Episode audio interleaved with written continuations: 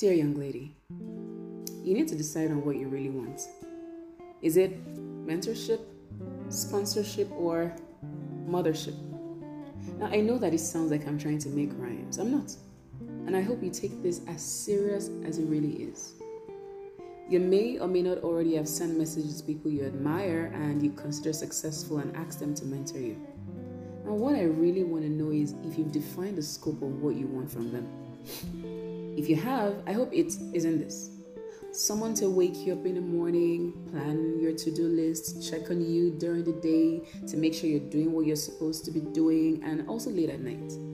Sis, you do not need a mentor or a mother. You need self discipline.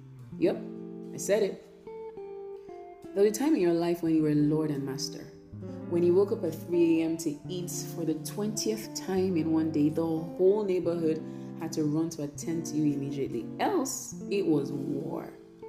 Nothing else mattered to you. Your parents were finally glad to send you off to university, and it dawned on you that if you didn't complete your final year thesis, you'd never graduate. At that point, that was all that mattered. You had to finish well. You had now learned responsibility. I hope.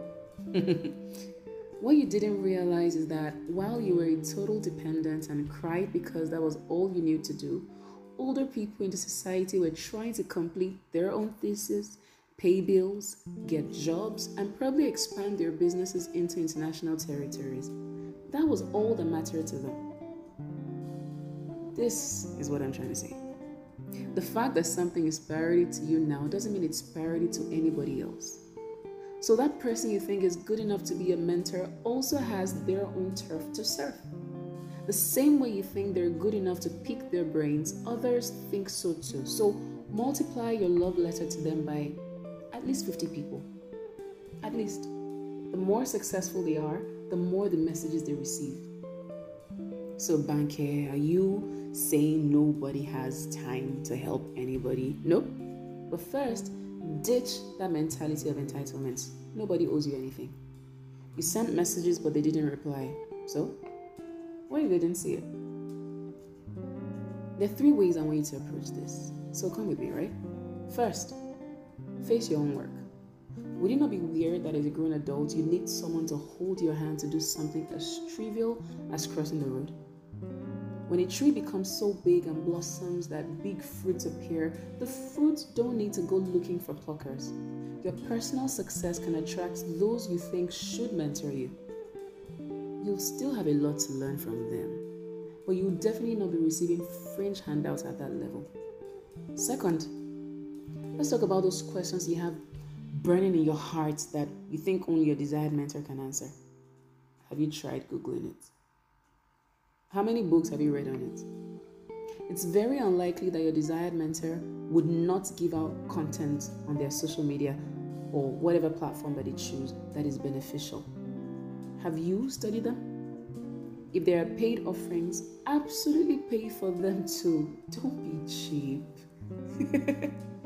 Sometimes when you buy those courses, you're buying access to them and you immediately stand out from at least 80% other wannabe mentees. It's easier for your mentor to meet you in the middle because you've already made an effort towards your set goals. Stop scaring helpers away with come and mentor me messages. It's very scary. Third, you need to offer value. Life has a way of presenting university level tests to university students and primary level tests to primary school students. The higher you go, the more complex the challenges you face. Yep, your desired mentor has their own challenges too. That they carry it well doesn't mean it's not heavy. Now, it was in the news recently that Emirates Airline suspended their Nigerian flight operations because the Nigerian government owed the airline, wait for it, $95 million. Do the math in Naira to know how big a deal that is. If your desired mentor was someone on the management of the team of Emirates, do you see how trivial your urgent need of 400,000 for rent will be? You need to be calming down. Mm. Now, you offering value may have nothing to do with helping Emirates get their money back, But have you considered sharing your desired mentor's content when it's published? They may have an unspoken need of translating something to a foreign language, for instance. Consider offering help. Have you tried selling their books? Mm. If you look carefully enough, there's something you can do that will catch their attention. The obvious reason is that at their level, almost everybody wants to collect from them, and few people want to give to them, either because of selfishness or the misconception that they have no need. Everybody has a need. Everybody has a need. When you do finally catch their attention, what do you do? First, don't turn around and become a pest or turn them into your financial sponsor. If you wanted a selfie or recorded interaction to show your social gang that you know people, you shouldn't have wasted their time. Trust is earned.